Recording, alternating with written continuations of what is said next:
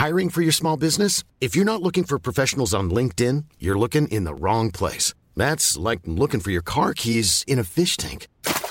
LinkedIn helps you hire professionals you can't find anywhere else, even those who aren't actively searching for a new job but might be open to the perfect role. In a given month, over 70% of LinkedIn users don't even visit other leading job sites. So start looking in the right place. With LinkedIn, you can hire professionals like a professional. Post your free job on linkedin.com slash people today.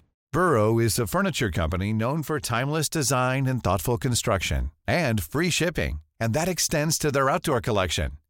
Their outdoor furniture is built to withstand the elements, featuring rust-proof stainless steel hardware, weather-ready teak, and quick-dry foam cushions. For Memorial Day, get 15% off your Burrow purchase at burrow.com slash ACAST and up to 25% off outdoor. That's up to 25% off outdoor furniture at burrow.com slash ACAST. Hey, I'm Ryan Reynolds. Recently, I asked Mint Mobile's legal team if big wireless companies are allowed to raise prices due to inflation. They said yes. And then when I asked if raising prices technically violates those onerous two-year contracts, they said, what the f*** are you talking about, you insane Hollywood ass?" So to recap, we're cutting the price of Mint Unlimited from $30 a month to just $15 a month. Give it a try at mintmobile.com slash switch. $45 upfront for three months plus taxes and fees. Promo rate for new customers for limited time. Unlimited more than 40 gigabytes per month. Slows. Full terms at mintmobile.com.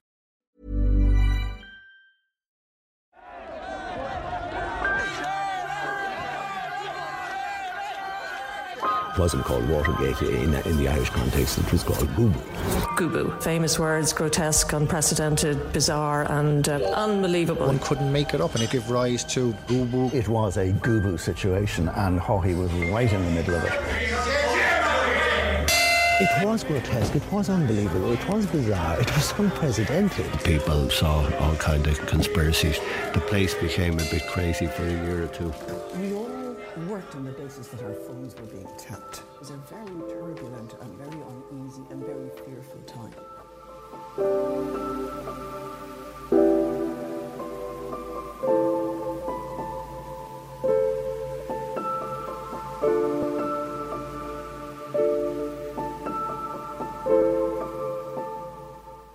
سلام امیدوارم که خوب باشین چیزی که قراره بشنوین اولین اپیزود بونوس پادکست میمه و یه مقداری با بقیه اپیزودامون فرق می‌کنه. این قسمت پیش نیاز یا مکمل اپیزود بعدیه یعنی اپیزود 33 داستان این مقاله ای که تو اپیزود 33 قراره بشنوین راجع به یه نویسنده است که مشهورترین قاتل تاریخ معاصر ایرلند رو پیدا کرده. البته وقتی اون جناب قاتل از زندان آزاد شده و یه سری مصاحبه مفصل باش کرده که بفهمه چرا این قتل رو انجام داده. مقاله خیلی جالبیه که حالا تو اپیزود بعدی میشنویم. ولی به نظرم داستان وقتی جذاب تر میشه که بفهمیم مثلا چرا پرونده این شخص به خصوص و قتلاش انقدر مهم شدن که بهش میگن مشهورترین پرونده جنایی ایرلند. من خودم خیلی کنجکاو شدم بدونم قضیه چی بوده. واسه همین رفتم یه مقداری راجع به این ماجرا تحقیق کردم و خوندم.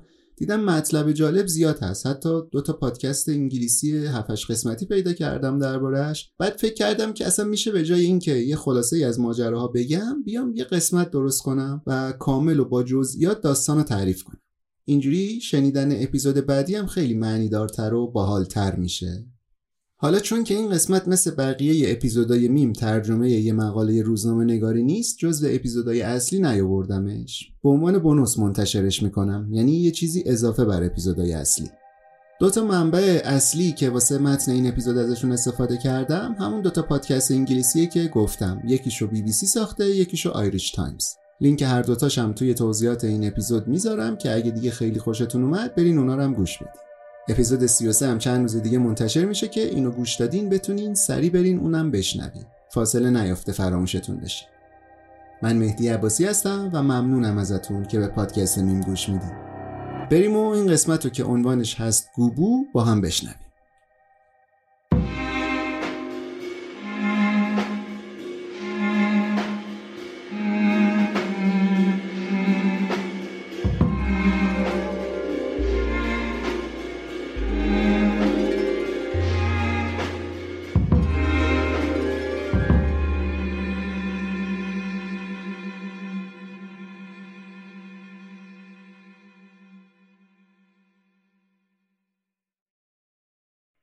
دهه 80 میلادی واسه خیلی از آدمای دنیا به خصوص اونایی که تو کشورهای پیشرفته زندگی می‌کردن دوران باحالی بود. تب پانک تقریبا خوابیده بود و به جاش یه فرهنگ پاپ رنگی و رمانتیک داشت باب می‌شد. تو آمریکا ریگان و تو انگلیس تاچر سر کار بودن و سرمایه‌داری پادشاهی می‌کرد.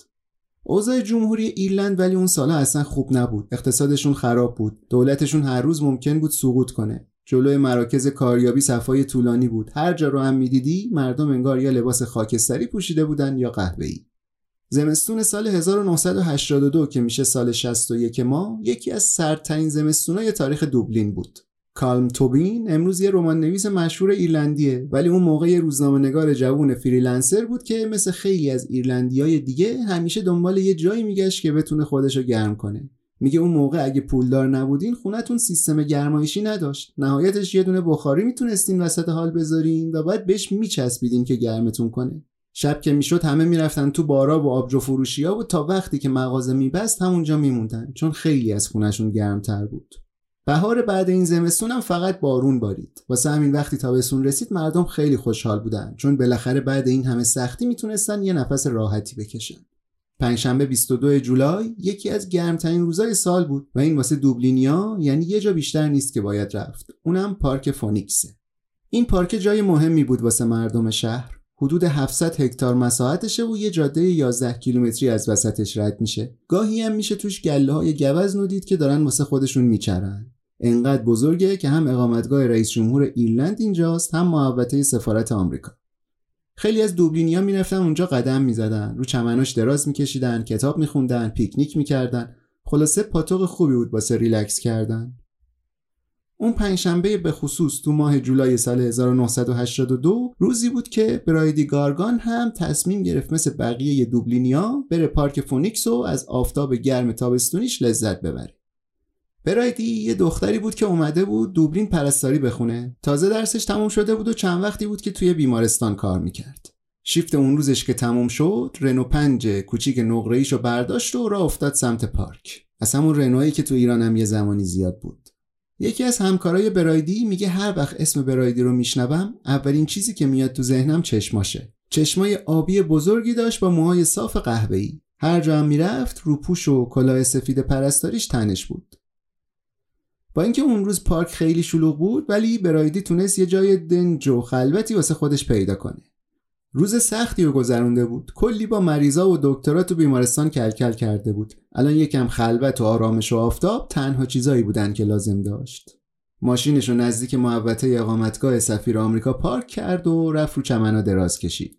ساعت حدودای پنج بعد از ظهر بود و یکی از باغبونای پارک به اسم آقای بیرنه شیفتش تموم شده بود و داشت جمع می‌کرد بره خونه. آقای بیرنه تو مصاحبه ای که با رادیو ملی ایرلند کرده میگه کارم تموم شده بود. داشتم می‌رفتم که یک مرتبه یه مردی رو دیدم که غیر عادی لباس پوشیده. تو اون گرما که همه لخ شده بودن آفتاب بگیرن کلاه ماهیگیری سرش بود و کت پوشیده بود. پاپیون هم بسته بود. حالا لباساش به کنار رفتارش هم خیلی عجیب بود. انگار داشت یکی رو تعقیب می‌کرد. مرتب از پشت این درخت میدوید می‌رفت پشت اون درخت. جوری که کسی نبینتش همینجوری آروم آروم نزدیک شد به ماشین دختره و یهو خیز برداشت سمتش. منظورش از دختره همین برایدیه که راجبش گفتم. دختره تا اینو دید ترسید. خیلی فرز از رو چمنا پاشد خودش رو رسون به ماشین. در رو باز کرد نشست پشت صندلی. ولی نتونست روشنش کنه چون مردم دوید و خودش رو انداخت تو. بعد من چند لحظه حواسم پرت شد. یه بر دیگر رو نگاه کردم و دوباره سرمو که برگردوندم دیدم انگار مرده داره با یه چیزی دختره رو تو ماشین می‌زنه.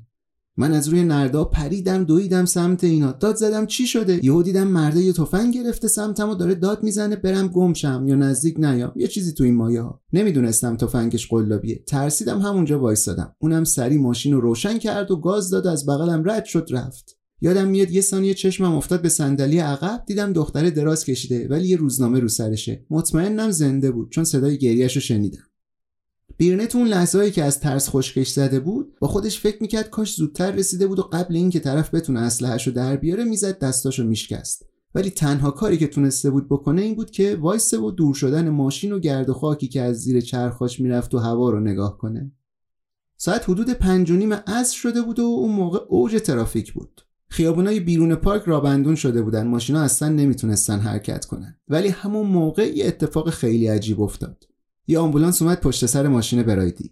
راننده آمبولانسه دیده بود ماشین برچسب بیمارستان داره. از این برچسبایی که میدن کارمندا بزنن رو ماشینشون که بتونن برن تو پارکینگ. یه مقدار خونم رو شیشه عقب دیده بود. فکر کرده بود تصادفی چیزی شده. ماشینم واسه یکی از کارمندای بیمارستان داره مریض می‌بره. سر همین اومد کمک کنه. خبر نداشت اونی که نشسته پشت ماشین کیه. بهش گفت من آژیر رو روشن می‌کنم میندازم تو خط ویژه. پشت سر من بیا. سری میرسونمت بیمارستان. همین که از اون ترافیک در اومدن و رسیدن نزدیک خیابون بیمارستان یهو ماشین برایدی راهش رو کج کرد و پیچید توی خیابون دیگه در رفت. چند ساعت بعد خیلی شانسی یه نفر ماشین برایدی رو دید که توی کوچه خلوت پارک شده. شیشه هم یکم خونیه. رفت توش رو نگاه کرد دید یه دختری بیهوش افتاده رو صندلی عقب. سریع زنگ زد پلیس بعدش هم اورژانس. فردای اون روز خبر حمله تو پارک فونیکس همه جا پخش شده بود. همه از این که همچین اتفاقی تو روز روشن واسه یه آدم کاملا بیآزار اونم توی جایی مثل پارک فونیکس افتاده شوکه شده بودن. ضاربم انقدر راحت تونسته بود فرار کنه. شدت ضربه که برایدی 27 ساله دیده بود انقدر زیاد بود که نتونست دووم بیاره و چند روز بعد تو بیمارستان مرد. این تازه اول داستانه. قرار بود اتفاقای دیگه هم بیفته که شوک مردم ایرلند رو چند برابر کنه.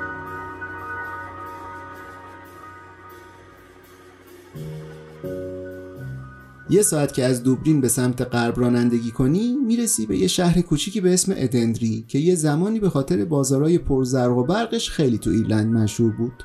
دونالد دان یه کشاورز 27 ساله‌ای بود که همینجا زندگی می‌کرد. چند روز پیش توی روزنامه آگهی داده بود که یه شاتگان داره و می‌خواد بفروشتش. یه مرد این آگهی رو دیده بود به دونالد زنگ زده بود پرسجو کرده بود راجع به اسلحه. الان هم که روز 25 جولای بود یعنی سه روز بعد اتفاقای پارک فونیکس اینا قرار گذاشته بودن که دونالد بره میدون اصلی روستا مشتری رو برداره با هم برن میدون تیر که مشتری اونجا شاتگان رو امتحان کنه ببینه ارزش خریدن داره یا نه. اونجا که رسیدن اول دونالد چند بار شلیک کرد بعد اسلحه رو دوباره پر کرد و داد دست مشتری غریبه. اونم شاتگان رو گرفت سمت دونالد و در کمال خونسردی شلیک کرد وسط صورتش.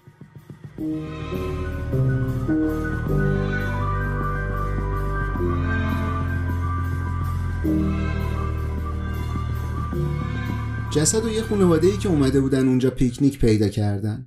پلیسایی که اعزام شدن به محل هر چی گشتن هیچ ردی از آلت قتل پیدا نکردن. قاتل هم شاتگان و هم ماشین دونالد رو برداشته بود و در رفته بود. چند تا از محلیا به پلیس گفتن اون روز یه مردی رو دیدن که به خاطر لباسای عجیبی که پوشیده بود خیلی تو چشم اومده بود. عجیب ترین چیزش هم این بود که پاپیون بسته بود و کلاه ماهیگیری رو سرش گذاشته بود. اصلا اونجا عادی نبود یه کسی رو ببینی که پاپیون بزنه و کلا بذاره و خیلی عادی تو خیابون را بره. خیلی عجیب غریب بود همچین چیزی. انگار یه نفر رو مستقیم از تو فیلمای کلاسیک برداشتی و وردی تو شهر. خب الان دو تا پرونده قتل رو دست پلیس بود که به فاصله چند روز اتفاق افتادن. تو ظاهر ربطی به هم ندارن انگیزه هیچ کدومشون هم معلوم نیست. تنها چیزی که پلیس داشت حرفایی بود که از چند تا شاهد شنیده بود. تو هر دوتا مورد گفته بودن مهاجم یه مرد جوون خوشتیب بوده با لباس رسمی و با کلاس. توی کشوری مثل جمهوری ایرلند که اونقدی توش جنایت های خشن این شکلی اتفاق نمیفته احتمال اینکه دو نفر این کارو کرده باشن زیاد نبود. زیادم واقعا طول نکشید که این حدس تبدیل بشه به واقعیت. چون اثر انگشتایی که از هر دوتا صحنه جرم برداشته بودن عین هم بود. الان می‌دونستن قاتل هر دوتا پرونده یه نفره ولی نمی‌دونستن کیه. قتل دوم حتی ماجرا رو ترسناکتر هم می‌کرد. چون انگار این دفعه هم قاتل کسی کشته بود که نمیشناخت. تازه خشنتر هم شده بود. وقتی توی کشور کوچیک یهویی خبر اصلی این بشه که یکی دوره افتاده داره همینجوری بی هدف آدما رو می‌کشه میشه تصور کرد موضوع خیلی زود تبدیل بشه به یه پرونده ملی و حساسیتش بره بالا. اینطوری بود که یکی از بزرگترین عملیات تعقیب تو تاریخ ایرلند شروع شد.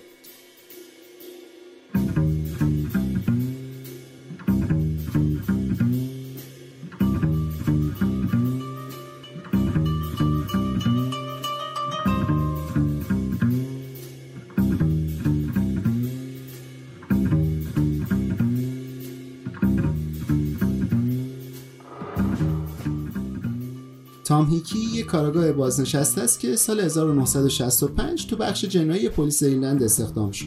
اون زمان که این قتل اتفاق افتاد یعنی سال 1982 آقای هیکی جزو کارگاه های رد بالای پلیس بود. یکی می‌گفت بیشتر پروندههایی که اون زمان روشون کار می‌کردیم خلافای معمولی و کتککاریای خیابونی و دل دزدی و اینجور چیزا بودن تو دهه 80 قتلای خشن خیلی چیز نادری بود تو ایرلند ولی حالا پلیس درگیر دو تا پرونده قتل عجیب بود که خیلی رسانه‌ای و حساس هم شده بودن. واسه همین یه انرژی خیلی زیادی گذاشت رو تحقیقات برای پیدا کردن قاتل این پرونده ها همین کاراگاهی کی هم یکی از کسایی بود که درگیر تحقیقات میدانی شده بودند هیکی و همکاراش اول از همه می‌خواستن بفهمن مزنون کجاها دیده شده. یه مقدار زیادی که پرسجو کردن فهمیدن مزنون تو مسیرش یه سری به یه آژانس مسافرتی زده تو یکی از خیابونای اصلی دوبلین. کاراگاه هیکی میگه با همکارم رفتیم اون آژانسه و با خانومی که پشت کانتر اونجا کار می‌کرد حرف زدیم. این خیلی شاهد خوبی بود. کلی اطلاعات بهمون داد. خیلی خوب همه چی و یادش بود. از لباسای شیکی که مزنون پوشیده بود بگیرین تا شکل حرف زدنش و لحجهش و رفتار جنتلمنانش. کلا مزنون رو یه جوری توصیف کرد که ایکی میگه فکر کردم این از اون آدماست که تو خونشون مستخدم دارن. حالا نمی‌دونم واقعا مستخدم داشتن یا نه ولی اون شخصیتی که داشتم راجبش میشنیدم از این خلافکارای بی سر و پایی نبود که ما معمولا باشون سر و کار داشتیم. خلافکار بی سر و پا که وقتی میاد سر کار کروات و پاپیون نمی‌زنه. یه جای دیگه ای که اینا تونستن رد مزنونو بزنن توی می‌خونه بود. از این می‌خونه های ایلندی که بهش میگن پاپ. این پابا این می‌خونه ها یه سری مشتری ثابت دارن که 24 اونجان. آمار هر غریبه ای که میاد و دارن. پلیس از یکی از همین های ثابت شنیده بود چند روز پیش یه غریبه اومده اینجا که تیپ و طرز لباس پوشیدنش که خیلی عجیب غریب بوده به کنار روی پیرهنش هم یه لکه های قرمزی داشته. طرف همین که رسیده تو می‌خونه رفته تو دستشویی و بدون کف و خمیر شروع کرده به زدن ریشش. بعدم یه لیوان آب سفارش داده و یه تاکسی گرفته واسه اون سر شهر. احتمال اینکه این همون مزنونی بود که کاراگاه دنبالش میگشتن خیلی زیاد بود.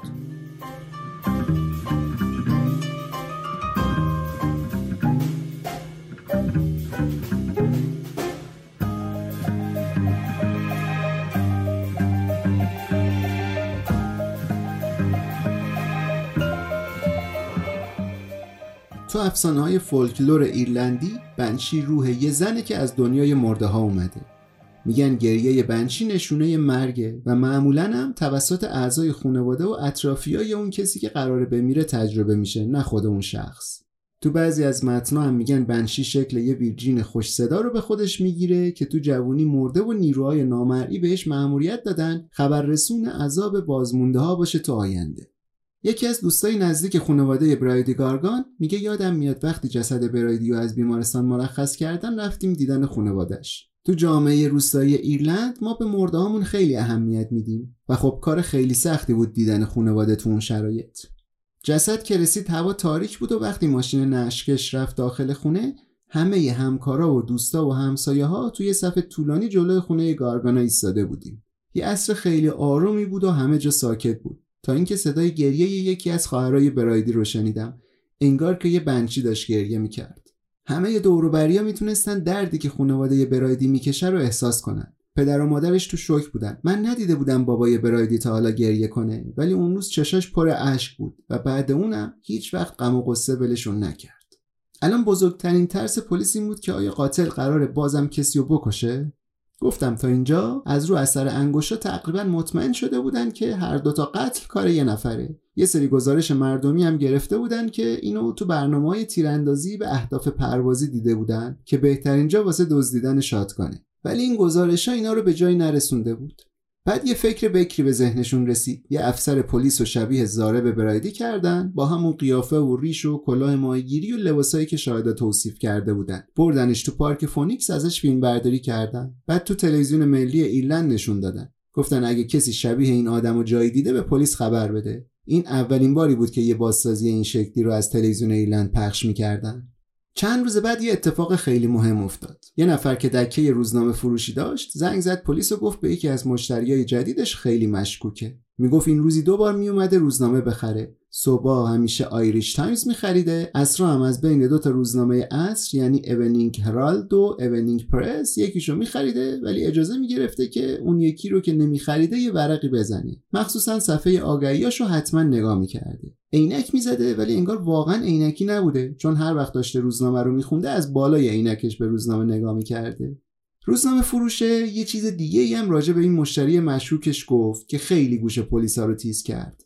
دوروبر همون جایی که ضارب برایدی رو تو ماشینش ول کرده بود که بمیره پلیس یه لباسی پیدا کرده بود که روش لکه های خون برایدی بود. حالا روزنامه فروشه یادش بود مشتریه یه پلیور بژ یقه هفت میپوشید که توصیفش خیلی شبیه این لباسی بود که پلیسا پیدا کرده بودن. روزنامه فروشه می‌گفت یکی دو روز بعد ماجرای قتل برایدی که خبری از این مرد نبوده یه روز دوباره پیداش شده ولی نه ریش داشته نه اون پلیور تنش بوده. اطلاعات تازه نشون می‌داد قاتل تغییر چهره داده و احتمالا الان یه جایی تو جنوب دوبلینه ولی دقیقا کجا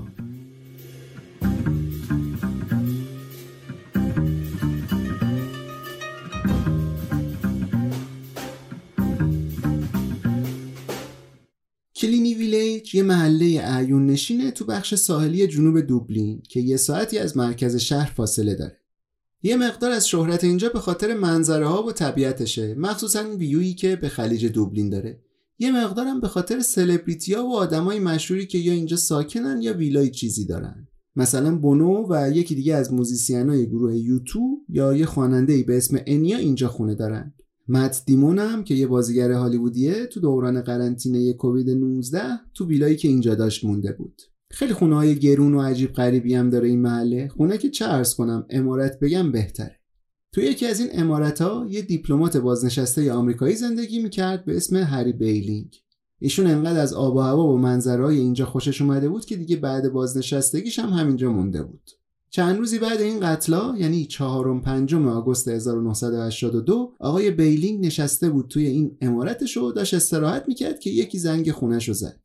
رفت دم در دید یه آقای متشخص و خوشتیپی دم در وایساده که لحجه خیلی خوبی هم داره خیلی با شخصیته. یه ساک بزرگ مسافرتی هم دستشه. بیلین گفت جانم امرتون. اینم جواب داد شما احتمالا منو یادت نمیاد. ولی من 7 سال پیش یه بار اومده بودم اینجا مهمونی تو خونه شما. درستم می‌گفت احتمالا. بیلینگ همیشه مهمونی می‌گرفت و کلی آدم میومدن و می‌رفتن. قیافه تک تک آدما یادش نمونده بود. مرده اشاره کرد به ساکش و گفت من دوربین و سه‌پایه آوردم با خودم. اگه اجازه بدین می‌خوام از غروب دریا عکس بگیرم. یادمه خیلی ویو خوبی داشت تراس خونتون از خلیج دوبلین. بیلینگ گفت خواهش می‌کنم چرا که نه؟ بفرمایید تو. مرده اومد تو خونه و یهو به جای دوربین یه شاتگان از تو ساکش در آورد گرفت سمت صابخونه. گفت من یه مقداری پول لازم دارم. هزار پوند دارین بهم بدین؟ بیلینگ که یه مقداری شوکه شده بود گفت نقد ندارم الان انقدر. مرده گفت خب پس یه چک برام بنویس. بیلین گفت دست چکم طبقه بالاست. بریم اونجا برات بنویسم. با هم رفتن طبقه بالا یکم دوروبر و گشت. گفت اینجا هم نیست. حتما زیر زمینه. خلاصه همین که داشتن از پلا می‌رفتن پایین بیلین یه لحظه از فرصت استفاده کرد و جیم شد. سریع از در جلویی خونه فرار کرد. احتمالا شما هم مثل من فکر می‌کنین داستان خیلی عجیبه. چرا سارق این خونه رو و این شخص به خصوص رو انتخاب کرده واسه دزدی؟ چرا هری بیلینگ هر کسی راه می‌داده بیاد تو خونش عکس بگیره و چرا یه دزد باید چک قبول کنه؟ حق دارین فکر کنین این چیزا غریبه ولی هنوز کجاشو دیدین؟ قرار عجیبتر هم بشه. اون شب بیلینگ زنگ زد پلیس گفت ظهر یه نفر با شاتگان اومده خونش می‌خواسته ازش دزدی کنه ولی تونسته از دستش فرار کنه. گفت انقدر این اتفاق اذیتش کرده که از وقتی برگشته خونه فقط داره مشروب می‌خوره. فردای اون روز تلفن بیلینگ زنگ خورد. جواب که داد صدای یه مردی رو شنید که خیلی با شخصیت حرف می‌زد لهجه خوبی هم داشت. بک‌گراند حرفاش صدای سمفونی هفتم بتهوون بود. گفت من همون دوست دیروزیم که اومده بودم عکس بگیرم. پس چرا فرار کردی؟ حتما خیلی ترسیدی. عذر می‌خوام ولی داشتم باهات شوخی می‌کردم. البته قبول دارم شوخی مسخره ای بود. بعد به بیلینگ پیشنهاد داد خوبه یکیمون زنگ بزنه به پلیس بگه داستان چی بوده. بیلینگ گفت خودت زنگ بزن. و واقعا هم این جناب خوشپوش و خوش صدا زنگ زد به پلیس و گفت که چه اتفاقایی افتاده. گفت یه شوخی بوده که خوب پیش نرفته. افسری که داشت باش حرف می‌زد از روی روالی که همیشه توی این تماسا هست گفت ممنون از تماستون. حالا اسمتون چیه شما؟ اینم گفت مالکوم مک آرتور خیلی اتفاق عجیب و نادریه که یه سارقی زنگ بزنه پلیس رو توضیح بده چرا رفته دزدی. تازه اسم واقعیش هم بگه. سر همین افسر پلیسی که پای تلفن بود مشکوک شد و ماجرا رو گزارش داد به رده های بالاتر. گزارش دست کاراگاهی که رو پرونده قتل برایدی گارگان و دان دان تحقیق می‌کردن هم رسید. وقتی اومدن نتیجه تحقیقا رو گذاشتن کنار هم دزدی و گزارش های شاهدای عینی و کلا همه چیو به این نتیجه رسیدن که احتمالا این مرد خوشبوش و خوش صدای ما همون قاتل فراریه که دنبالش میگردن. و اینکه بالاخره یه اسمم ازش دارن. مالکوم مک آرتور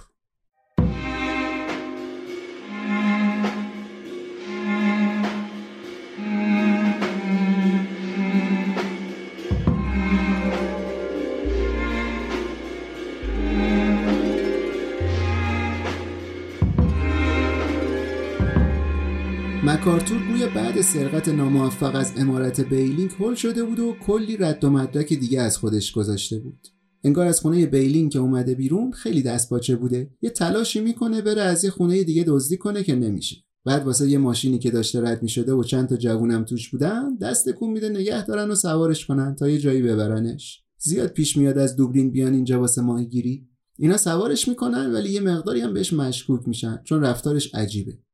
میگه منو ببرین پایلت ویو. پایلت ویو یه مجموعه مسکونی خصوصیه واسه آدمای سوپر پولدار خیلی از دولتیا و بانکدارا و وکیلا و دکترا اینجا زندگی می‌کنن. ولی چون خیلی بهش مشکوک بودن چند دقیقه صبر می‌کنن ببینن میاد بیرون جایی میره کاری می‌کنه اما دیگه خبری ازش نمیشه. اینا هم میرن. میرن ولی به پلیس خبر میدن همچین آدمی رو سوار کردن و آوردن اینجا. کارگاه پلیس با این اطلاعات جدیدی که داشتن رفتن پایلت ویو و شروع کردن خونه به خونه دنبال مکارتور گشتن. تو پرسجوهاشون یه نفر بهشون گفت برین پیش مدیر مجتمع. اون می‌دونه اینجا چه خبره. مدیر مجتمع بهشون گفت چند روزه یه مردی رو می‌بینه اینجا شبیه اون مزنونی که کلیپش رو تو تلویزیون پخش کرده بودن.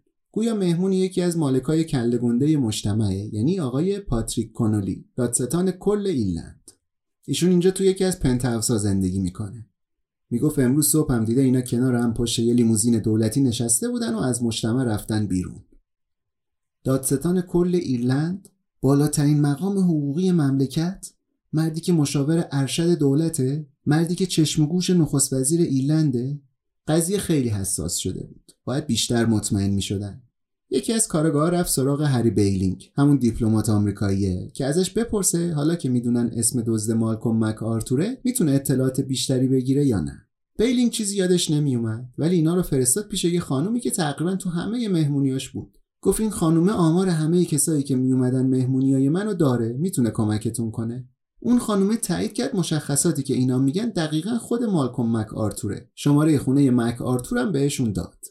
استعلام که گرفتن دیدن خونه به اسم پاتریک کنولی اجاره شده. همون پاتریک کنولی که تو دولت چارلز هاهی دادستان کل ایرلند بود. همونی که تو مجتمع پایلت ویو زندگی می‌کرد و گویا مکارتور چند روزی بود که مهمونشه.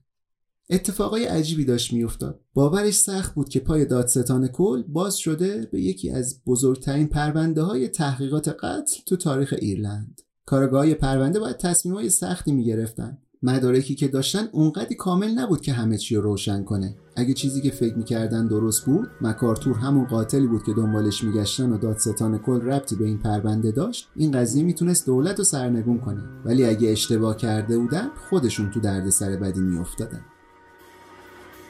بعد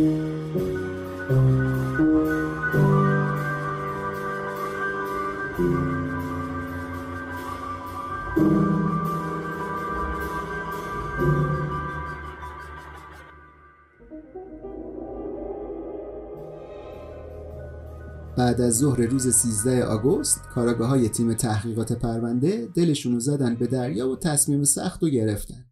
به واحدای پشتیبانی پلیس اعلام کردند که خونه کنولی رو محاصره کنن و رفتن واسه دستگیری مکارتور.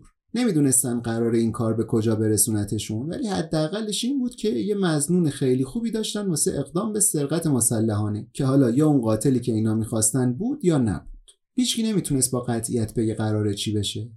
خونه رو محاصره کردن و یه بار از پایین ساختمون زنگ خونه رو زدن. کسی جواب نداد. یکی از کاراگاهایی که کمین کرده بود و خونه رو میپایید دید پنجره خونه یه لحظه رفت کنار و یه مردی اومد بغل پنجره که قیافش شبیه همون مزنونی بود که دنبالش بودن. یکم صبر کردن. همینطور که منتظر بودن یه تاکسی تلفنی اومد دم در آپارتمان. رانندش می‌گفت خریدای واحد کنولی رو آورده. می‌گفت چند روزه یه نفر به آژانسشون زنگ می‌زنه و سفارش خرید میده. امروز سفارش چند تا بطری آب گازدار از برند فرانسوی پریه و یه بسته تیغه ارمویی داده که راننده ای تاکسی خریده بود و آورده بود تحویل بده. همه چیز عجیب بود. حدود چهل سال پیش حتی تو ایرلند هم عرف نبود زنگ بزنی برات خرید کنن بیارن دم خونه. بعد فقط هم یه عده آدم خیلی پولدار و خاصی بودن که چیزایی مثل بطری آب گازدار استفاده می‌کردن. حالا اینا عجیب هست ولی باز اوکیه. اما دیگه این ارمویی رو نمی‌دونستن کجای دلشون بذارن کاراگاه ها فقط یه چیزی به ذهنشون می‌رسید اونم این که مک آرتور می‌خواد با این اره ها لوله های شاتکانی که دزدیده و باش آدم کشته رو کوتاه کنه. به هر حال نشونه خوبی بود. دلشون رو قرصتر کرد که حدسشون ممکنه درست باشه. تو همین گیرودار خود دادستان کلم از راه رسید. اون روز زودتر از دفترش برگشته بود چون تعطیلاتش شروع شده بود و برنامه ریزی کرده بود بره آمریکا واسه تعطیلات. تعجب کرد وقتی دید این همه پلیس دم خونش جمع شدن. پرسید چه خبره؟ بهش گفتن داستان چیه. باورش نمی‌شد چیزایی که داره میشنوه رو. پرسید مطمئنین دنبال آدم درستی اومدین؟ گفتن مطمئنین کنولی با اینکه شک شده بود ولی خیلی درست و حسابی و اصولی رفتار کرد. از پایین زنگ خونه رو زد. وقتی دید کسی جواب نمیده کلیدا رو داد به یکی از کارگاه و گفت در رو باز کنین بریم بالا. دم آپارتمان که رسیدن دوباره زنگ زدن و کسی جواب نداد. بعد کنولی رفت جلوی در و گفت مالکوم پلیس اینجاست. داریم میایم تو. من نمی‌دونم قضیه چیه. نمی‌دونم چی کار کردی. ولی هر چی که هست خودتی و خودت. به خودت مربوطه. مالکوم مکارتور این حرفا رو که شنید در رو باز کرد. بدون اینکه کوچکترین مقاومتی بکنه جای شاتگان رو به پلیسا گفت و خودش رو تحویل داد. اینطوری بود که 22 روز بعد از حمله به براید گارگان و 20 روز بعد شلیک به دانلد دان مالکوم مکارتور دستگیر شد و یکی از بزرگترین پرونده های جنایی تاریخ ایرلند به نتیجه رسید. ولی این تازه شروع ماجراهایی بود که یه سری جنجال سیاسی و رسانه‌ای بزرگ درست کرد و دولت وقت به نخست وزیری چارلز هاهی رو حسابی برد تو بحران. اینکه تحت تعقیب ترین جنایتکار ایرلند تو خونه عالی ترین مقام قضایی دستگیر شده بود یه طوفانی از شایعات و تئوریای توطئه وحشتناک رو انداخت که کمتر سابقه داشت تو تاریخ ایرلند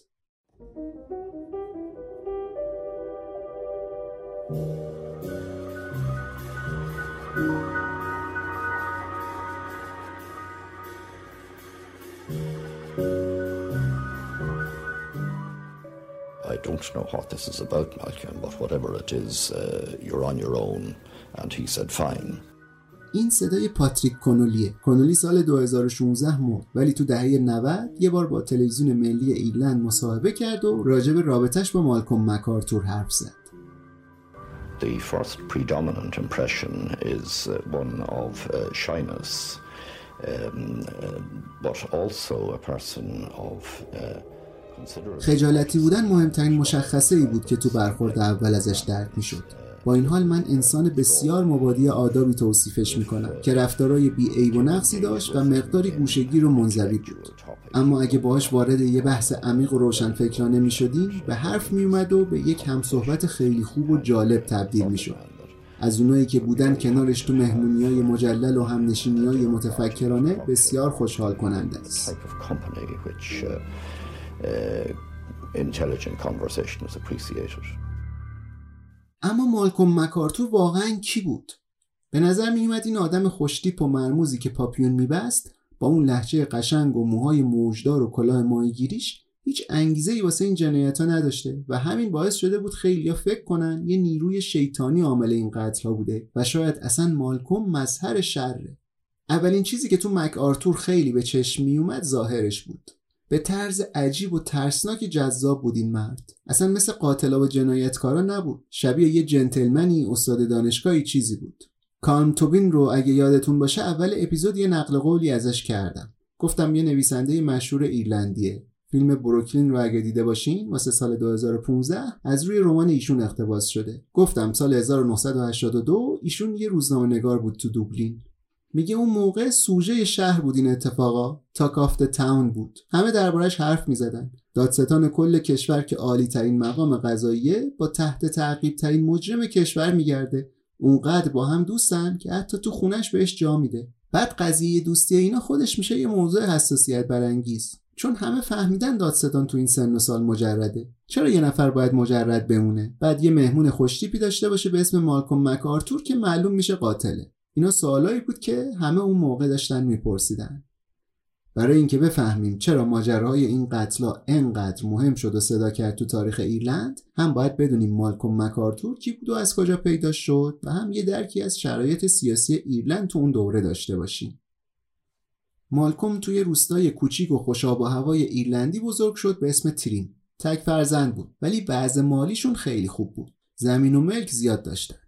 تو بچگی خیلی خجالتی و گوشگیر بود. دوستای زیادی به اون شکل نداشت ولی چند تا از همسن و سالا و همکلاسیایی که مالکوم و یادشونه میگن با بقیه بچه ها فرق می‌کرد. حالا به جز این منزوی بودنش از همه خوشتیبتر و خوش صحبتتر بود. از همون بچگی لباسای رسمی و خوشگل میپوشید. تو همه عکسای دست جمعی که ازش هست جلیقه پوشیده یا پاپیون بسته یا کراوات. پدر مادر مالکوم وقتی 16 سالش بود از هم جدا شدن.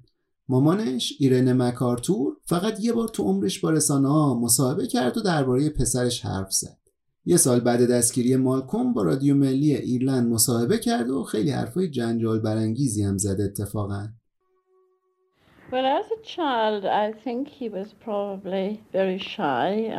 وقتی بچه بود خیلی خجالتی بود. فکر کنم بزرگم که شد همچنان خیلی خجالتی بود. چون تک فرزند بود کسی نبود باش بازی کنه. بچه تنهایی بود. من هیچ وقت رابطه خوبی با بچه ها نداشتم. البته الان که سنم رفته بالا بهتر شدم.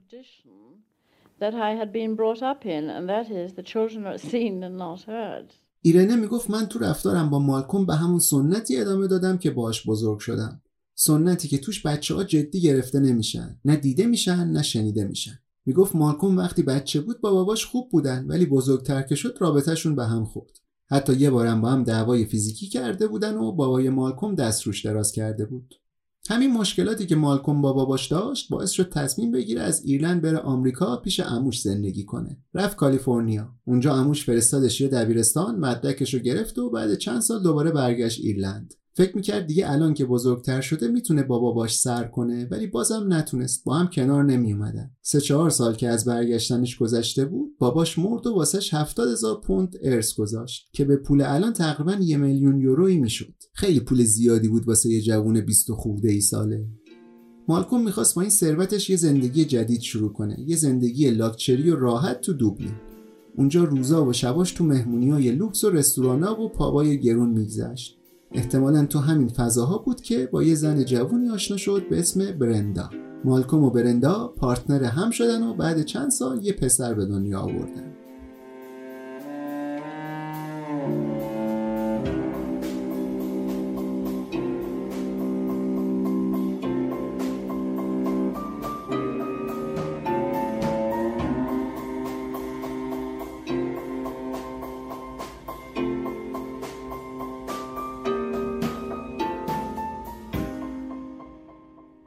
آدم خجالتی و گوشگیر که ظاهرا بیازارم هست زندگی راحتی هم داره تو رابطه است پارتنر داره یه بچه کوچیک هم داره چرا همچین آدمی انقدر راحت کشت و کشتار را میندازه؟ این سوالی بود که پلیس هم می‌خواست جوابشو بدونه.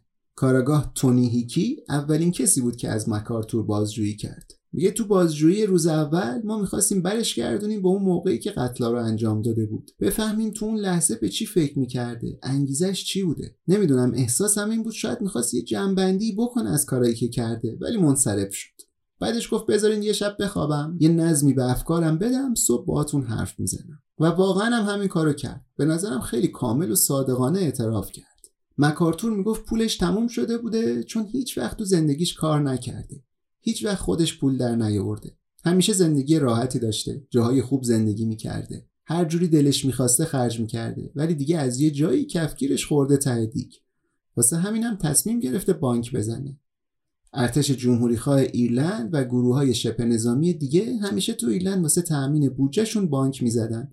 انقدر اخبارش رو شنیده بود که به نظرش کار ساده اومده بود. فقط لازم بود یه ماشین فرار داشته باشی و یه اسلحه. براید گارگان رو واسه ماشینش کشته بود دونالد دان رو واسه اسلحهش I always understood that uh, he was very, very well off indeed. Uh, needless to say, I did not have uh, any uh, details any more than anybody ever has any. کنولی دوازده سال بعد وقتی دیگه آبا از آسیاب افتاده بود و جار و جنجال رسوایی خوابیده بود تو همون مسابقه که گفتم با تلویزیون ملی ایرلند کرد راجع به رابطهش با مکارتور حرف زد اینجا کنولی داره میگه من تصور می‌کردم وضع مالی مکارتور خوبه. هیچ جزئیاتی از زندگیش نمی‌دونستم ولی در کل احساسم این بود زندگیش تامینه کنولی در واقع یکی از دوستای نزدیک برندا بود. بعد که برندا و مالکوم پارتنر هم شدن یه رابطه دوستی قوی هم بین مکارتور و کنولی به وجود اومد. سر همین وقتی مکارتور تو آگوست 1982 بعد اون قتلا دنبال یه جایی میگشت که بمونه کنولی دلیلی نمی‌دید قبولش نکنه.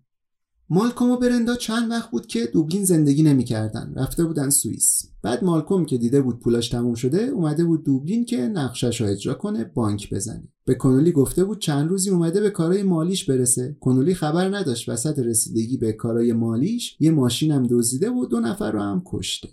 اون روزی که کنولی از سر کارش برگشته بود که آماده شه واسه تعطیلاتش که بره آمریکا خیلی شک شد وقتی پلیسا رو دم خونش دید.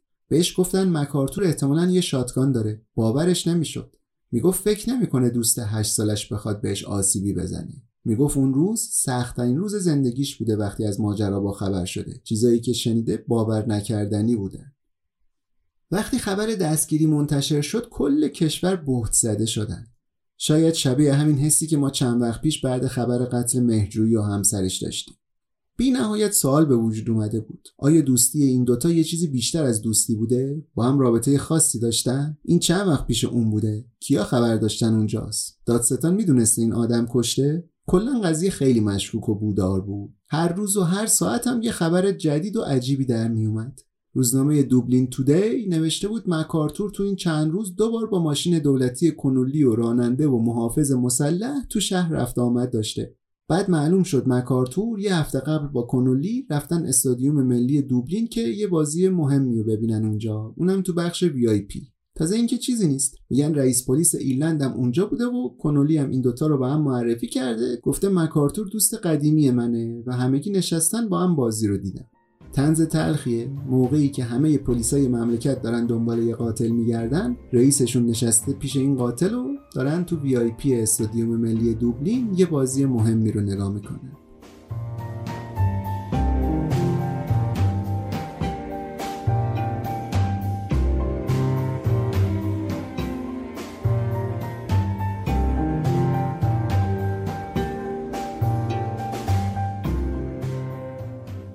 گفتم دستگیری مکارتور آخر ماجرا نبود. شروع یه سری داستانهای دارکتر و عجیبتر بود. اتفاقا طوری بودن که کسی باور نمی‌کرد تصادفی باشن. همه فکر می‌کردن یه کاسه زیر نیم کاسه است. اون زمان سال 1982 دوره عجیب غریبی بود تو تاریخ ایرلند. تو 18 ماه قبلی سه بار دولت ها عوض شده بودن. بیشترش هم به خاطر مشکلات اقتصادی و بیکاری. ایرلند شمالی هم اوضاع سیاسیش خیلی به هم ریخته بود. حالا با اینکه ایرلند شمالی مستقل از خود جمهوری ایرلنده یعنی یه بخشی از بریتانیاست ولی به هر حال تنشای اونجا اینجا هم تاثیر میذاشت. مثلا بابی سنس تازه یه سال قبلتر به خاطر اعتصاب غذا تو زندان مرده بود. چند وقت بعدش هم ده تا عضو دیگه ی ارتش جمهوریخواه ایرلند اعتصاب غذا کردن و مردن. خلاصه همه این چیزا شرایط ایرلند رو ناپایدار کرده بود. محوری ترین آدم تو همه این بحرانا مرموزترین و جنجالی ترین سیاست مداری بود که ایرلند تو تاریخ معاصرش دیده. یعنی آقای چارلز جی هاهی. اون موقع هاهی نخست وزیر ایرلند بود یا به قول خود ایرلندیا تیشاک بود. هاهی آدم خوشنامی نبود خیلی چه بین مردم چه بین سیاست خیلی بهش شک داشتن. می‌گفتن آدم فاسدیه. سر همین فکر می‌کردن یه داستان تاریکتری پشت ماجراهای مکارتور هست. چون مکارتور تو خونه کنولی پیدا شده بود. کنولی دادستان کل بود. تو ایرلند هم دادستان کل رو نخست وزیر انتخاب می‌کرد. هاهی آدمی بود که خیلی فکر می‌کردن هر کاری ازش برمیاد. خیلی پولدار بود. ولی کسی نمی‌دونست چطوری پولدار شده. پولاشو از کجا آورده. به طرفداراش اینجوری نشون می‌داد که یه کاتولیک مؤمن و معتقده ولی کلی شایعه پشت سرش بود که آدم خانومبازی هم هست. اون سالا دولت های ایرلند عمرشون زیاد نبود دووم نداشتن. تندتند نخست وزیرا جابجا می‌شدن. ولی هاهی حتی وقتی نخست وزیرم نبود رهبر اپوزیسیون بود تو مجلس. بازم از بقیه سیاستمدارا قدرت و نفوذ بیشتری داشت. هاهی از فقر و نداری رسیده بود به جایی که توی عمارت قرن 18همی وسط یه زمین 300 هکتاری زندگی می‌کرد. بهترین لباسا رو میپوشید. تو گرونترین رستورانا غذا می‌خورد و با هلیکوپتر این ور اونور می‌رفت. دو تا مرسدس بنز داشت یه کشتی تفریحی و یه جزیره اختصاصی. همه اینا هم تو شرایطی بود که گفتم اوضاع اقتصادی ایرلند خراب بود. خیلی از مردم تو زمستونا نمی‌تونستن حتی خونهشون رو گرم کنن. ولی بازم خیلی از ایرلندیا عاشقش بودن. کاراکترش اینجوری بود. پوپولیست بود. می‌تونست رای دهنده ها رو قانع کنه مردی از جنس مردمه ولی پشت پرده زندگی لاکچری خودش هم داشته باشه. پس تو نسخه رسمی هاهی یه قهرمان میهن پرست و ملیگرا و یه کاتولیک واقعی بود ولی تو ورژن غیر رسمی که همه هم خبر داشتن یه متظاهر فاسد و اختلاسگر و بلنگو باز هاهی فقط پنج ماه قبل این اتفاق کنولی رو دادستان کل کرده بود. تخصص کنولی مسائل حقوقی بیمه بود. تجربه خاصی تو سیاست و کشورداری نداشت به اون صورت. واسه همین انتصابش تو این سمت کلی شک و شبهه را انداخته بود. چرا باید همچین کسی با تجربه غیر مرتبط دادستان کل بشه؟ داستان چیه پشت پرده؟ ارتباط اینا با مکارتور چیه؟ چرا اینا دوره افتادن دارن آدمای بیگناهو می‌کشن؟ شاید امروز تو جامعه ایرلند این سوالا پارانویا طور به نظر برسه ولی اون دوره شبیه جامعه امروز ما بودن از جهاتی. طبیعی بود اینجور فکرها. فرانک دان لوپ اون موقع مسئول روابط عمومی هاهی بود. میگه وقتی خبر پخش شد رسانه ها امون اونو بریده بودن. تلفن ها یه لحظه هم قطع نمی‌شد. هرچی بهشون می‌گفتیم از پلیس پیگیری کنین قضیه جنایی ربطی به ما نداره می‌گفتن چطور ربطی نداره؟ قاتل تو خونه دادستان کل پیدا شده پای دولت هم گیره. خب حقم داشتن. حرفشون بی ربط نبود. دانلوپ حتما باید با رئیسش حرف می‌زد که ببینه چطور می‌خواد داستان پیش ببره. ولی هاهی اصلا تو شهر نبود. رفته بود اون جزیره اختصاصیش. خطای ارتباطی هم ضعیف بودن به اونجا. نمی‌شد درست و حسابی حرف زد تلفنی. به هر حال هر طوری که بود پیداش کردن و بهش گفتن داستانو. الان سوال اصلی این بود واقعا ارتباط این مکارتور و کنولی چیه؟ چرا اینو تو خونه اون گرفتن؟ ولی در واقع تو خود دولت هم کسی جواب این سوالا رو نمی‌دونست چون کسی کنولی رو نمیشناخت. اصلا نمی‌دونستن چطور آدمیه. گفتم تازه اومده بود تو این سمت قبلا هم تو سیاست نبود. خیلی هم مرموز و کم حرف بود. همش سرش تو کار خودش بود. دانلوپ می‌گفت با اینکه توی ساختمون کار می‌کردیم من تا حالا ندیده بودمش. دور هم چیزی ازش نمی‌دونستن. ولی بالاخره یکی رو پیدا کردیم که به رئیس دفتر کنولی دسترسی داشت. بهش پیغام دادیم سریع با نخست وزیر هاهی تماس بگیره و گزارش بده قضیه چیه چه خبره. نتیجه مکالمه دادستان کل و نخست وزیر این شد که کنولی گفت تو قدم بعدی می‌خواد چیکار کنه. می‌خواد بره تعطیلاتی که از قبل برنامهش رو ریخته بود و از فردا شروع می‌شد. می‌خواد بره آمریکا. و واقعا هم این کارو کرد دلیلی نمی‌دید آمریکاشو کنسل کنه. همه چیو برنامه ریزی کرده بود حیف بود نره. گویا اصلا به ذهنش هم نرسید. حالا که مزنون شماره یک مملکت رو که متهم به قتل و پروندهش این همه سرستا رو انداخته تو خونش دستگیر کردن شاید بد نباشه بمونه و یه توضیحی بده قضیه چی بوده.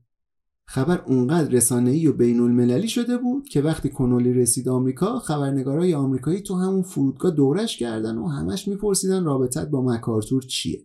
تو ایرلند روزنامه نگارا باورشون نمی‌شد کنولی گذاشته رفته. انقدر حرکتش عجیب بود که همه فکر می‌کردن از کشور فرار کرده. حتما یه داستانی هست که گذاشته رفته. کسی نمی‌گفت آخه بیچاره انقدر شوکه شده بوده که با خودش گفته من که بلیتام تو دستمه. پاشم برم یه تعطیلاتی یکم هوام عوض شه بتونم تو آرامش درک کنم چه اتفاقایی افتاده. بازار شایعه انقدر داغ شده بود که بعضیا می‌گفتن شاید اینا با هم رابطه جنسی دارن. اصلا چرا کنولی با این پولداری و موفقی مجرده؟ مکارتور هم که آدم خوشتیپیه و اینا هم با هم رابطه داشتن و وقتی معلوم شده این قاتل کنولیه اینم فلنگ و بسته و فرار کرده رفته آمریکا.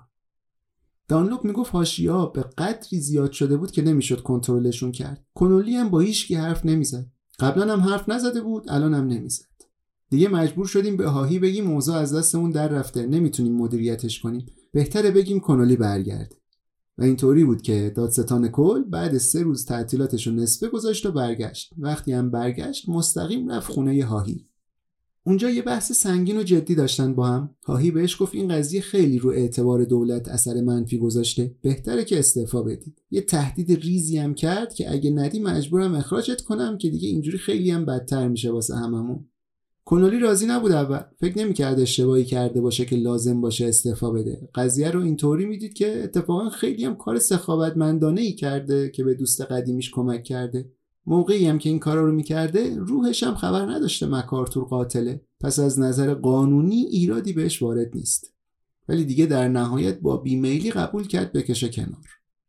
هاهی فکر می‌کرد با استعفای کنولی دیگه همه سر صدا میخوابه. مکارتور هم که متهم به قتل بود و خبرنگارا تا وقتی دادگاه رأی نمی‌داد نمی‌تونستن راجبش پیش داوری کنن. ولی مشاوراش بهش گفتن دهن خبرنگارا بسته است. دهن مردم و افکار عمومی که بسته نیست. باید یه بیانیه ای چیزی بدیم. نمیشه هیچ کاری نکنیم. بالاخره قرار شد یه کنفرانس مطبوعاتی برگزار شه که فضا رو تلطیف کنه. هاهی خودش هم می‌دونست این کار خیلی ریسکیه. دشمن کم نداشت این آدم. به جز خبرنگارا که اصلا ازش خوششون نمیومد کلی نماینده پارلمان و سیاستمدارم بودن هم از حزب خودش هم از حزبای دیگه که فکر می‌کردن هاهی آدم خطرناکیه کلاهبرداره. اصلا خوشحال نبودن که تو قدرته. هاهی هم از اون طرف نسبت به همه اینا بدبین بود پارانویا داشت. شرایط طوری بود که انگار یه جنگ رو در رو داره شروع میشه بین دولت و اپوزیسیون. همه می‌دونستن هاهی تو شرایط سختیه. کاری نداریم. خلاصه کنفرانس خبری برگزار شد و واقعا هم سوالای چالشی و سختی هم ازش میپرسیدن. توصیفی که هاهی همون اولای کنفرانس از این اتفاقا کرد خیلی زود رفت تو فرهنگ لغت روزنامه نگارا و یه اصطلاح تاریخی تو ایرلند به وجود آورد. He said, these events are quite extraordinary, you know, grotesque, unbelievable, bizarre, unprecedented. Grotesque, unbelievable, bizarre, unprecedented. Grotesque, unbelievable, bizarre, unprecedented. Grotesque, bizarre. This radioactive soap opera that was playing out, it's hard to believe that it happened, and, and hence the term Gubu. همونطوری که شنیدین هاهی گفت این اتفاقا گروتسک، unbelievable، بیزار، unprecedented هستن یعنی عجیب غریب، باور نکردنی، شگفتآور و بی سابقه. حرف اول این چهار تا کلمه تبدیل شدن به گوبو.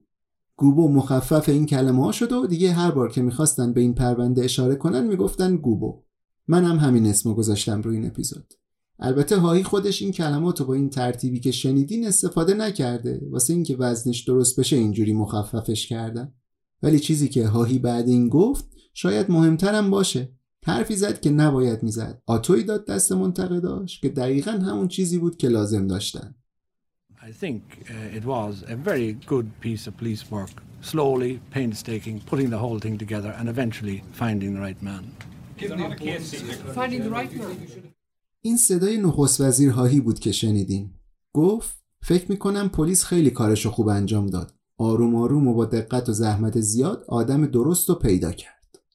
کلمه رایت من که هاهی به کار برد ترجمه تحت لفظیش میشه آدم درست. ولی اینجا معنیش اینه که همون آدمی که این کارا رو کرده بود پیدا کردن پلیسا. مجرم واقعی رو پیدا کردن تو قوانین حقوقی ایرلند وقتی یه نفر به یه جرم کیفری متهم میشه کسی نمی‌تونه تو ملع عام حرفی بزنه که متهم گناهکاره یا بیگناه. واسه اینکه نظر دادگاه تحت تاثیر قرار نگیره. حالا در نظر بگیرین وقتی نخست وزیر میاد توی کنفرانس خبری اعلام می‌کنه یه نفر قاتله چه چیز خلاف قانونی گفته و چقدر حرفش می‌تونه رو رأی دادگاه و هیئت منصفه تاثیر بذاره. At one extraordinary moment, the Prime Minister said of the double murder investigation, they've got the right man. وقتی هایی فهمید که چه دستگلی به آب داده به مشاوراش گفت همه جا اعلام کنن توپق بوده این حرف اشتباه صحوی بوده وسط این بحران همچین حرفی شک مردم رو بیشتر کرده بود. همه می‌گفتن هاهی آدم زرنگیه. سالهاست تو سطح اول سیاست. آموزش حقوقی دیده. هیچ حرفی و علکی نمی‌زنه. آیا اینجوری گفته که رو دادگاهی که قرار برگزار بشه تاثیر بذاره؟ آیا مکارتور مهره سوخته ایه که می‌خوان از شرش خلاص شن؟ آیا می‌خواسته افکار عمومی رو منحرف کنه؟ چون یه بیاعتمادی زیادی نسبت به هاهی وجود داشت کسی قبول نمی‌کرد از دهنش در رفته باشه همچین چیزی. حتما عمدی در کار بوده. این حرف هم خلاصه اضافه شد به هایی که تا الانش هم کم نبودن. همینطوری فرضیه و تئوری توطعه بود که پشت هم ردیف می‌شد.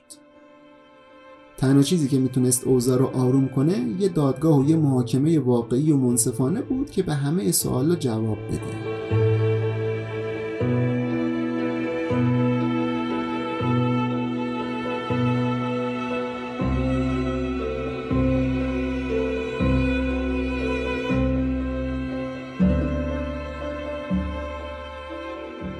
شیش ماهی که طول کشید تا محاکمه شروع بشه عملا هیچ اتفاق خاصی نیفتاد و سکوت خبری کامل بود. چون گفتم مطبوعات و رسانه نمی‌تونستن حرفی بزنن که روی روند محاکمه تاثیر نذاره. تا جرم متهم ثابت نشه نمیشه راجبش حرف زد. مقایسه کنین با ما که ظرف سه چهار روز بدون اینکه هیچ دادگاهی برگزار بشه دادستانی باشه وکیلی باشه متهمی باشه میگن قاتل مهجویی و همسرش رو گرفتیم مطمئن هستیم که قاتل همینه. به هر حال.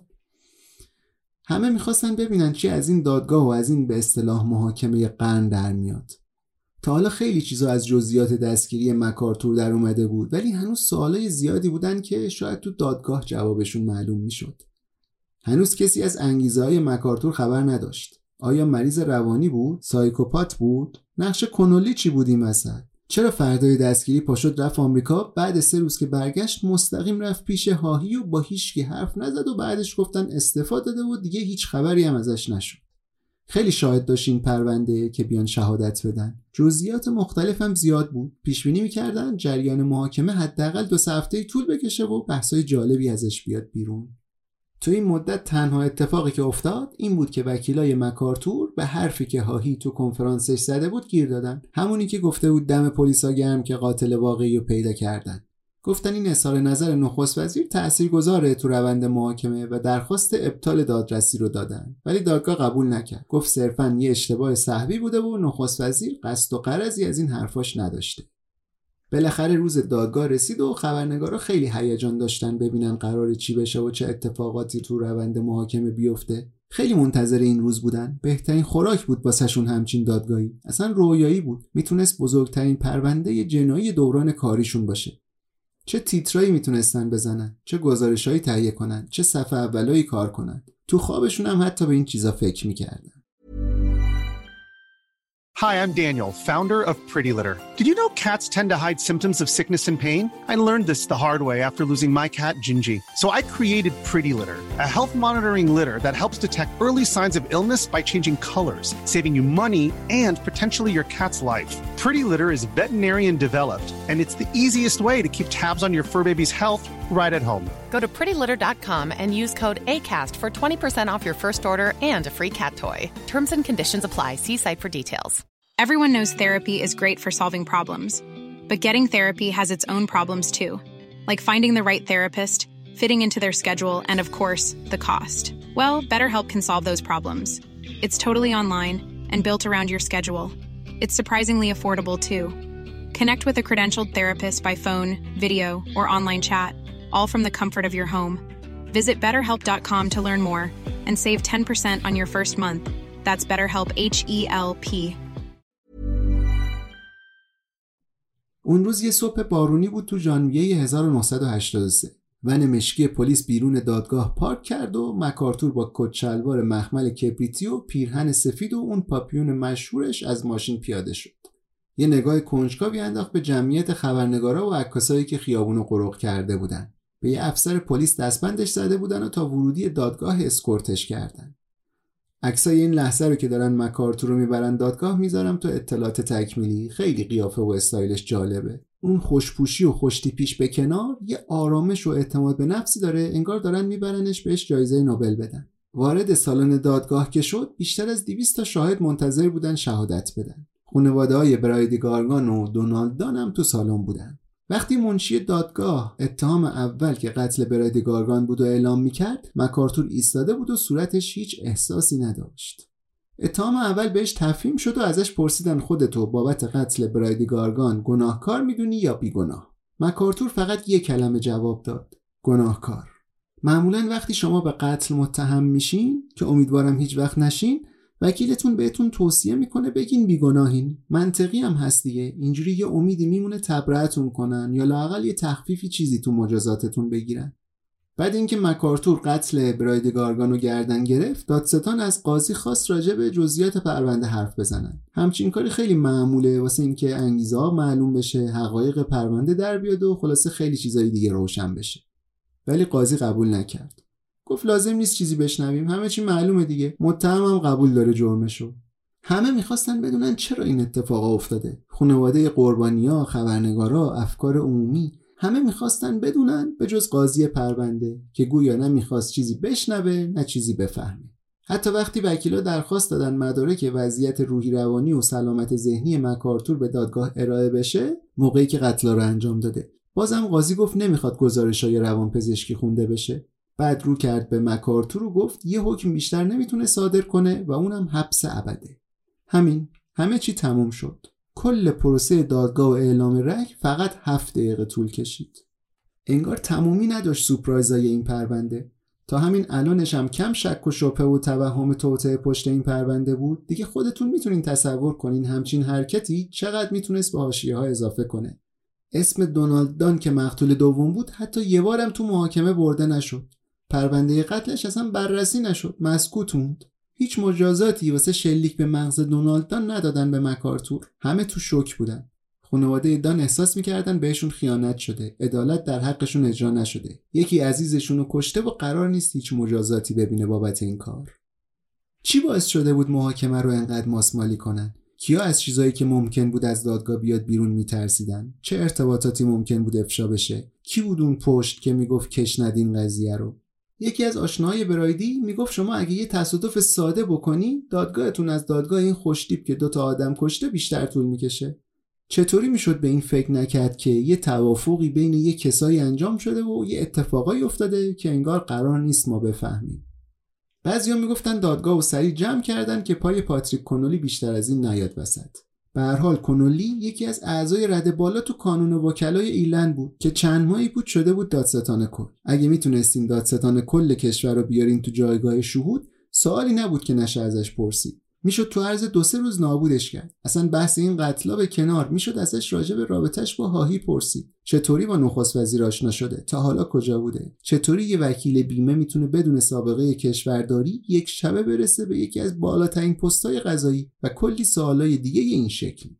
یه شایعه دیگه هم صحبتش بود و موقع البته الان هم هست. تو هر دوتا پادکست انگلیسی که منابع اصلی این اپیزودن هم دربارش صحبت میشه. ماجرا از این بود که شاید رابطه مکارتور و کنولی فراتر از رابطه دوستی بوده و اینا با هم رابطه جنسی داشتن که این یعنی همجنسگرا بودن. با اینکه از سال 2015 تو ایرلند ازدواج همجنسگراها قانونی شده ولی اون سالا تو دهه 80 همجنسگرایی تو ایرلند جرم بود. میگرفتنشون. اگه مثلا اینا پارتنر هم بودن و معلوم می‌شد دادستان کل کشوری که همجنسگرایی توش ممنوعه خودش گیه خیلی آبرو ریزی می‌شد. بعضیا می‌گفتن واسه اینکه روی این قضیه سرپوش بذارن دادگاه و ماسمالی کردن. البته میگم هیچ وقت ثابت نشد این قضیه و خیلی هم مخالفش بودن. ولی به هر حال یکی از تئوریای توطئه‌ایه که درباره این پرونده بحثش مطرح شده. بعضی دیگه می‌گفتن کلا همه چیز زیر سر هاهیه. به هر حال هاهی کنولی رو گذاشته تو این پست و احتمالا بهش خیلی اعتماد داشته که همچین پست مهمی رو بهش داده. بدنامی هاهی باعث شده بود خیلی فکر کنن این آدم واسه محافظت از خودش هر کاری می‌کنه. و الان هم شاید اصلا مکارتور و کنولی و همه اینا نکته انحرافیه و یه اتفاقایی پشت این نمایش هست که همه می‌دونن هست ولی کسی نمی‌دونه چیه.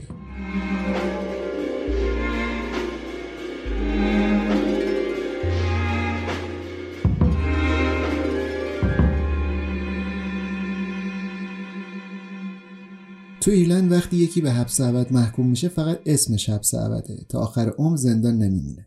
معمولا بعد 12 13 سال پروندهش رو دوباره بررسی می‌کنن و اگه رفتارش تو زندان خوب باشه آزادش می‌کنن. واسه همین بود موقعی که مکارتور رو فقط به یه دونه حبس ابد محکوم کردن به خاطر قتل براید گارگن همه عصبانی شده بودن. گفتن خب این که 10 12 سال دیگه میاد بیرون. اگه قتل دونالد دان رو هم بررسی می‌کردن باید یه حبس ابد دیگه هم بهش می‌دادن که لاقل بیشتر زندان بمونه.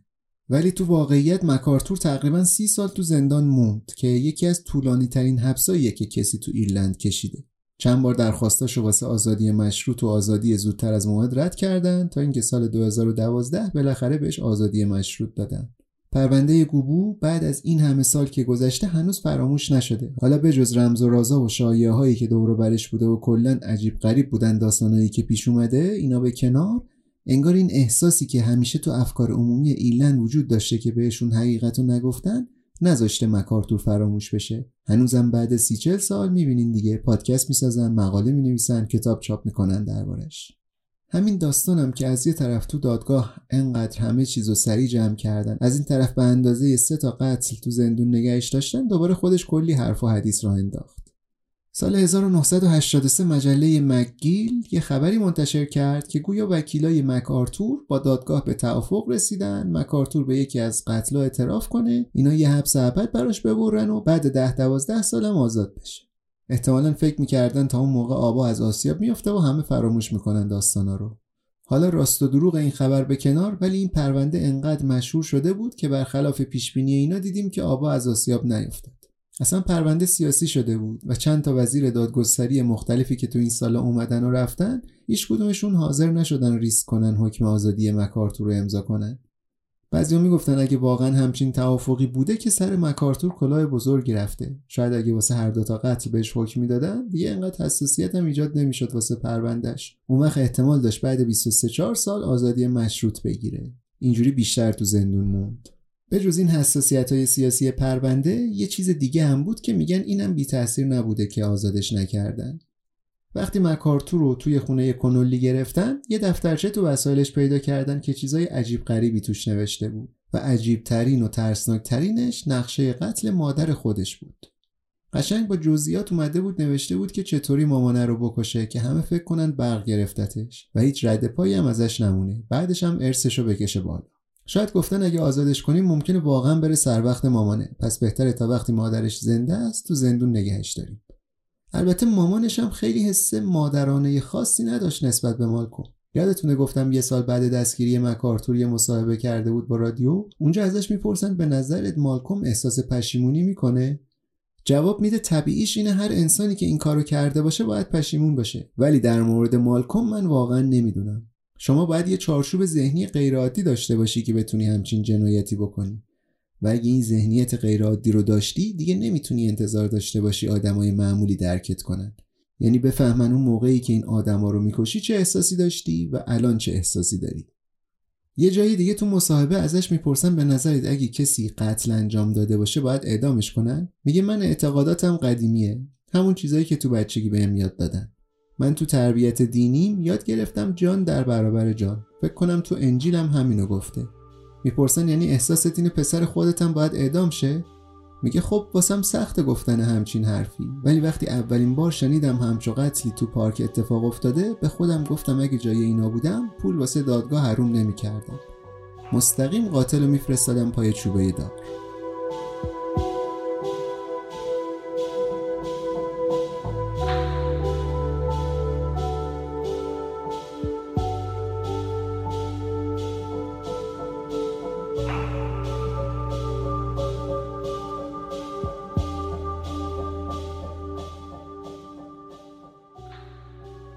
یکی از کسایی که زندگیش مستقیم تحت تاثیر ماجراهای مکارتور قرار گرفت پاتریک کنولی بود. دادستان کل سابق. یکی از این تاثیرهایی که فهمیدیم این بود که مجبور شد خیلی زود از اون شغل رد بالا و حساسش استعفا بده و از دولت بیاد بیرون. یه رسمی بود توی ایرلند که وقتی دوره کاری دادستانای کل تموم می‌شد اینا رو قاضی دادگاهی عالی می‌کردن. ولی به خاطر این اتفاقا هیچ وقت این کار رو واسه کنولی نکردن. به جز اینا میشه گفت زندگی کنولی تغییر زیاد دیگه ای نکرد. اوضاعش به اون شکل خراب نشد. یه مدتی که تو دید عمومی نبود بعد دوباره برگشت کانون وکلا تو همون زمین های حقوقی و بیمه ای که قبلا کار می‌کرد مشغول شد. در نهایت هم بعد یه عمر زندگی آروم به جز اون دوره ای که مکارتور اومد زندگیشو به هم ریخت البته سال 2006 فوت کرد. 88 سالش بود وقتی مرد. یه چیز جالب در مورد کنولی اینه که تا آخر عمر رابطه دوستیشو با برندا و پسرش نگه داشت. برندا همون پارتنر مکارتور بود که گفتم داستانشو پیشتر ازش یه بچه هم داشت. کنولی حتی تو وصیت نامش هم کلی پول و چیزای دیگه واسه برندا و پسرش گذاشت. همیشه خیلی هوای اینا رو داشت. در مورد کنولی یه عده‌ای میگن تو جریان پرونده ایشون فقط یه اشتباه کرد و اونم این بود که فردای روزی که یه قاتل تو خونش گرفته بودن پاشد رفت تعطیلاتش تو آمریکا. اینو اگه در نظر نگیریم میشه گفت کنالی قربانی یه موقعیت گوبویی شد یه موقعیت عجیب غریب و باور نکردنی و بی سابقه یه نگاهی هم بندازیم ببینیم چه بر سر جناب تیشاک اومد بعد این پرونده. یعنی نخست وزیر چارلز جی هاهی. اون موقعی که ماجراهای گوبو اتفاق افتاد 1981 و 1982 سالهای پرتنشی بود واسه ایرلند به خصوص تو سیاست. اختلاف نظرهای زیادی به وجود اومده بود داخل دولت. یعنی حزب خود هاهی حزب جمهوری خواه ایرلند که خود ایرلندیا بهش میگن فینافویل بین حزبای رقیبم که همیشه اختلاف بود. دنبال آتو میگشتن از هم همیشه. این رسوایی که پیش اومد باعث شد یه اجماع سیاسی ضد هاهی را بیفته که دیگه این دفعه درون حزبی هم شده بود. اکتبر 1982 یعنی دو ماه بعد دستگیری مکارتور یه انتخابات داخلی واسه رهبری حزب فینافویل برگزار کردند که البته هاهی از رأیگیری جون سالم به در برد و رهبر حزب و نخست وزیر موند. ولی چند وقت بعد یه جنجال خیلی بزرگ را افتاد. جنجالم سر شنود تلفنی و جاسوسی فینافویل یا همون حزب جمهوری خواه از دو تا روزنامه نگار روزنامه آیریش تایمز بود. اینا چند تا گزارش مفصل نوشته بودن راجع به اختلاف نظرها و درگیری های داخل فینافویل واسه همین دولت داشت ازشون جاسوسی می‌کرد. یه توضیح کوچیکی بدم که سیستم سیاسی ایرلند نظام پارلمانیه یعنی رئیس جمهور سمت تشریفاتی داره. دولت و اداره کشور دست نخست وزیره. نخست وزیر رو هم مجلس یا قوه مقننه مشخص می‌کنه. انتخابات مجلسشون حزبیه هر حزبی که بیشتر رأی بیاره صندلیای بیشتری تو مجلس داره. نخست وزیر هم از همون حزب میشه معمولا. یه وقتایی هم البته حزبا با هم ائتلاف می‌کنن وقتی می‌خوان کابینه تشکیل بدن. حالا به جزئیاتش کاری نداریم چون خیلی مفصله. فقط برای این گفتم که بهتر متوجه بشین پروسه تغییر دولت و نخست وزیر رو. موقعی که رسوایی شنود تلفنی اتفاق افتاد نه هاهی نه حزبش یعنی فینافویل تو قدرت نبودن چون انتخابات سال قبلش رو باخته بودن. الان اپوزیسیون بودن تو مجلس. ولی وزیر دادگستری هاهی همه چیزو گردن گرفت. گفت اصلا شخص نخست وزیر یعنی هاهی از قضیه خبر نداشته و یه سری عناصر خودسر تو وزارت دادگستری این کارو کردن. اینجا هم هاهی تونست قسر در بره و پنج سال تو مجلس به عنوان رئیس اپوزیسیون موند تا اینکه سال 1987 دوباره نخست وزیر شد. واسه بار سوم بود نخست وزیر میشه. بهترین و موفق ترین دوره نخست وزیریش هم بود این دفعه. ایرلند تو این دوره رشد اقتصادیش خیلی رفت بالا از رکود در اومد اوضاع اجتماعیش هم خوب شد. رونق ایرلند مدرن میگن از همین دوره شروع شد. اینا باعث شدن هاهی تبدیل بشه به محبوب ترین نخست وزیر ایرلند معاصر. خلاصه همه چی داشت واسش خوب پیش می‌رفت تا اینکه سال 1992 همون وزیر دادگستری که گفتم همه چی رو گردن گرفته بود تو قضیه شنود تلفن خبرنگارا همون بعد ده سال توی مصاحبه گفت آقا من دروغ گفتم. علکی گفتم هاهی از چی خبر نداشته. اصلا دستور جاسوسی رو خودش داده. همه چی هم مستقیم زیر نظر خودش بوده. بعد این صحبت ها دیگه هاهی هر چی هاشا کرد فایده ای نداشت. انقدر قضیه جدی شد که یه تحقیقات قضایی مفصلی هم انجام دادن دیدن بله گویا ایشون کاملا در جریان بوده. سر همین مجبور شد از نخست وزیری و ریاست حزب استعفا بده و دیگه کلا واسه همیشه از سیاست خدافزی کنه. از اینجا بود که دیگه ورق واسه هاهی برگشت. رسوایی پشت رسوایی بود که میومد هرچی رشوه و هدیه و پولای کثیفی که تو این سالا گرفته بود گندشون در اومد. یا با مای بانکی که هیچ وقت قسطاشو نداده بود. هم آبروش رفت هم محکومش کردن که 6 میلیون یورو از مال نامشروعی که از طریق خیانت در امانت تحصیل کرده بود و برگردونه به خزانه. اگه فکر می‌کنین این آخر آبروریزیای هاهی بود اینم بگم که سال 1999 یه خانم روزنامه نگاری که یه دوره زن رئیس سابق دادگستری ایرلندن بوده توی برنامه تلویزیونی اعتراف کرد 27 سال با جناب هاهی خان رابطه خارج از ازدواج داشته. چارلز جی هاهی در نهایت سال 2006 تو سن 80 سالگی از دنیا رفت.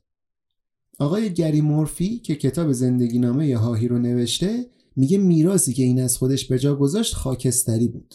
توی موضوعاتی مثل روند صلح با ایرلند شمالی یا بالا بردن اعتبار بین المللی ایرلند یا امکانات اقتصادی و اجتماعی که واسه مردم ساخت موفق بود. ولی اون چیزی که تو زندگی شخصی و خصوصیش اتفاق افتاد مثل همین زیرمیزیا و واما رابطه های خارج از ازدواجش خیلی رو به هش تاثیر منفی گذاشت.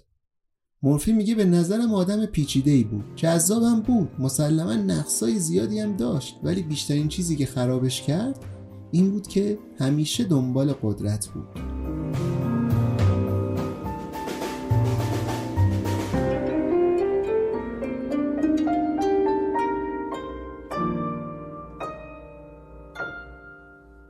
سال 2012 مالکوم مکارتو رو آزاد کردن به این شرط که با رسانه ها مصاحبه نکنه. از اون موقع زیاد پیش اومده که تو دوبلین ببیننش. بیشترش هم تو کتاب فروشی ها و سخنرانی ها و جای فرهنگی بوده. اونایی که دیدنش میگن تنها تفاوتی که با اون موقع کرده اینه که موهاش سفید شده وگرنه اون ظاهر و شخصیت و استایل خاصی که اون موقع داشت و با بقیه جنایتکارا متفاوتش کرده بود و هنوزم داشت.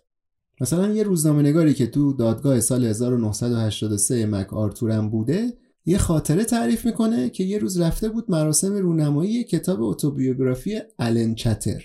ایشون یکی از وزیرای دادگستری ایرلنده که دستور آزادی مکارتو رو هم امضا کرده. اونجا اتفاقا مکارتور رو می‌بینه تو جمعیتی که اومده بودن. میگه شما کجا؟ اینجا کجا؟ مکارتور میگه من اصلا اجازه ندارم با خبرنگارا حرف بزنم. میگه خب درباره خودت و ماجراهای گوبو نمی‌تونی حرف بزنی. بیا درباره کتاب حرف بزنی مکارتور میگه درباره کتابم تنها چیزی که می‌تونم بگم اینه که آقای چتر خیلی شجاع بود که حکم آزادی منو امضا کرد. منم چون تحسینش می‌کنم امروز اومدم کتابشو بخرم و بگم برام امضاش کنه. یه کلیشه قدیمی هست که میگن گاهی وقتا واقعیت عجیب تر از داستان میشه. ماجرای مکارتور یکی از همین داستانهای عجیب بود. در حدی که جان بنویل که یه نویسنده سرشناس ایرلندیه ازش الهام گرفت و یه رمان نوشت به اسم کتاب شواهد. خوشبختانه تازگی به فارسی هم ترجمه شده این رمان. موضوع رمان درباره یه آدم فرهیخته است که یه تابلو نقاشی رو میدزده و اون وسط خدمتکاری که شاهد دزدیش بوده رو می‌کشه. بعد میره خونه یکی از فامیلای پولدارش قایم میشه. چند سال قبل یه خبرنگاری که ماجراهای مکارتور رو از همون اوایل دنبال می‌کرد توی برنامه فرهنگی داشت با جان بنویل نویسنده همین رمان کتاب شواهد مصاحبه می‌کرد. از این نشستای گفتگو محور که شرکت برای عموم آزاده. میگه دوتایی با بنویل نشسته بودیم رو سن داشتیم آماده می‌شدیم صحبت شروع کنیم که یهویی دیدم یه نفر از در پشتی سالن اومد تو و رفت روی صندلی ردیف آخر نشست. برگشتم یه نگاهی به بنویل انداختم دیدم رنگش مثل گچ سفید شده. آروم برگشت بهم گفت اینی که الان اومد مالکوم مکارتوره. سرمو چرخوندم سمت تماشاچیا دیدم راست میگه خود مکارتوره. تازه آزاد شده بود و اومده بود یه گوشه ای نشسته بود زل زده بود به بنویل. به شوخی به بنویل گفتم ببین هر چی که هست خودتی و خودت. کتاب تو نوشتی الانم اومده دنبال خودت. البته خیلی هم خندهدار نبود شوخی. اتفاقی اون کسی که تو تماشاچیا بغل مکارتون نشسته بود و میشناختم. بعد مراسم بهم گفت ازش پرسیده تو مالکوم مک آرتوری گفته آره خودمم. پرسیده اینجا چی کار می‌کنی؟ اونم فقط یه جمله گفته که این آدم درباره من یه کتاب نوشته و بعدم راهشو گرفته و رفته. خبرنگاره میگه لحظه خیلی عجیبی بود. انگار واقعیت و تخیل با هم قاطی شده بودن. یه صحنه بود که خب به ماجرای مکارتور میومد چون ما هیچ وقت واقعا نفهمیدیم واقعیت چیه.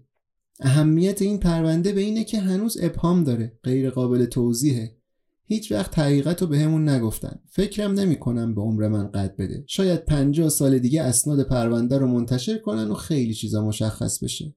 تا حالا چند بار از وزارت دادگستری درخواست کردند سوابق رسمی پرونده مکارتور رو منتشر کنه. معمولا بعد سی سال میشه از این درخواست داد چون دیگه از طبقه بندی محرمانه خارج میشن پرونده ها ولی وزارت دادگستری همیشه این درخواست رو رد کرده.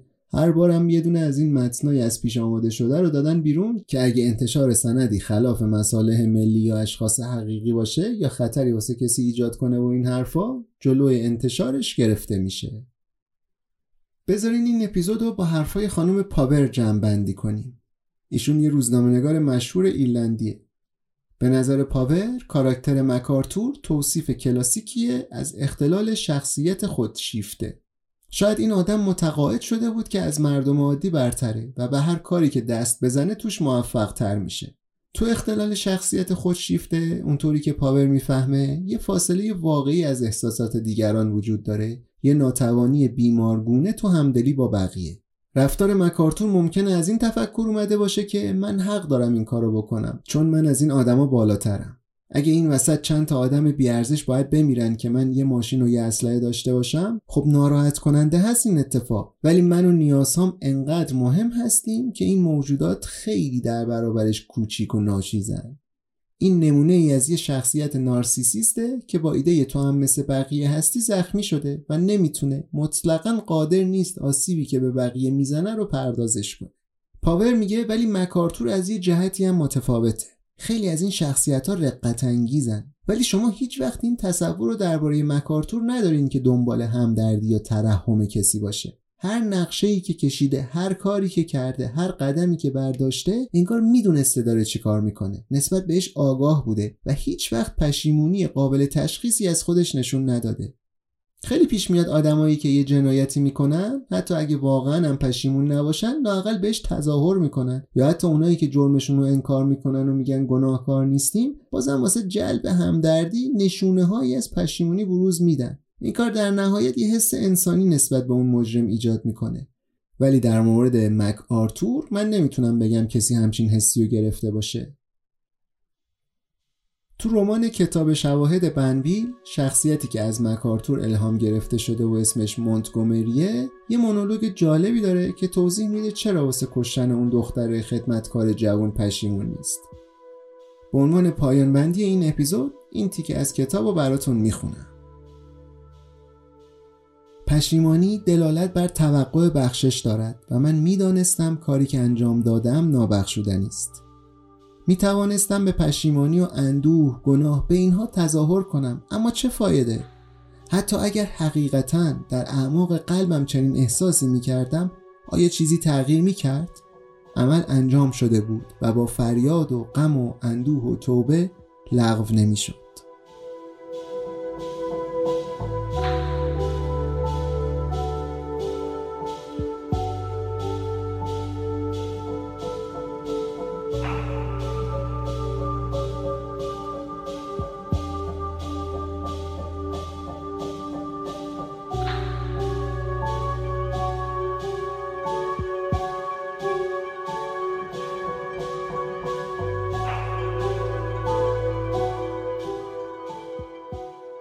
رسیدیم به آخر این قسمت. ممنون که این اپیزود گوش کردیم از منیرو حقگویی و پریا سیاهی هم متشکرم که متن رو خوندن و نظراتشون رو به هم گفتن. منتظر اپیزود بعدی که چند روز دیگه منتشر میشه باشین چون اونجا قراره چیزای جالبی از زبون خود مکارتور بشنویم. اگه از این اپیزود خوشتون اومده به کسایی که فکر می‌کنین اونا هم ممکنه خوششون بیاد معرفیش کنین. این بزرگترین حمایتیه که می‌تونین ازمون بکنین. حمایت مالی هم اگه دوست داشتین بکنین دمتون گرم. می‌تونین از طریق سایت هامی باش انجام بدین که لینکش توی توضیحات این اپیزود هست. نقد و نظر و کامنت رو هم فراموش نکنیم چون خیلی به همون کمک می‌کنه ایراداتمون رو بفهمیم و بهتر بشیم. آرزوم همیشه خوش باشیم تا اپیزود بعد بدرود.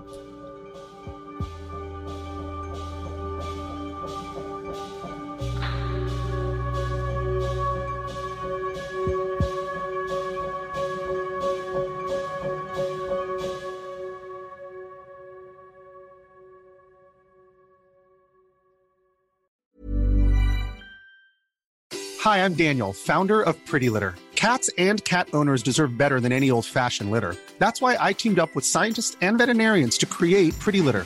Its innovative crystal formula has superior odor control and weighs up to 80% less than clay litter.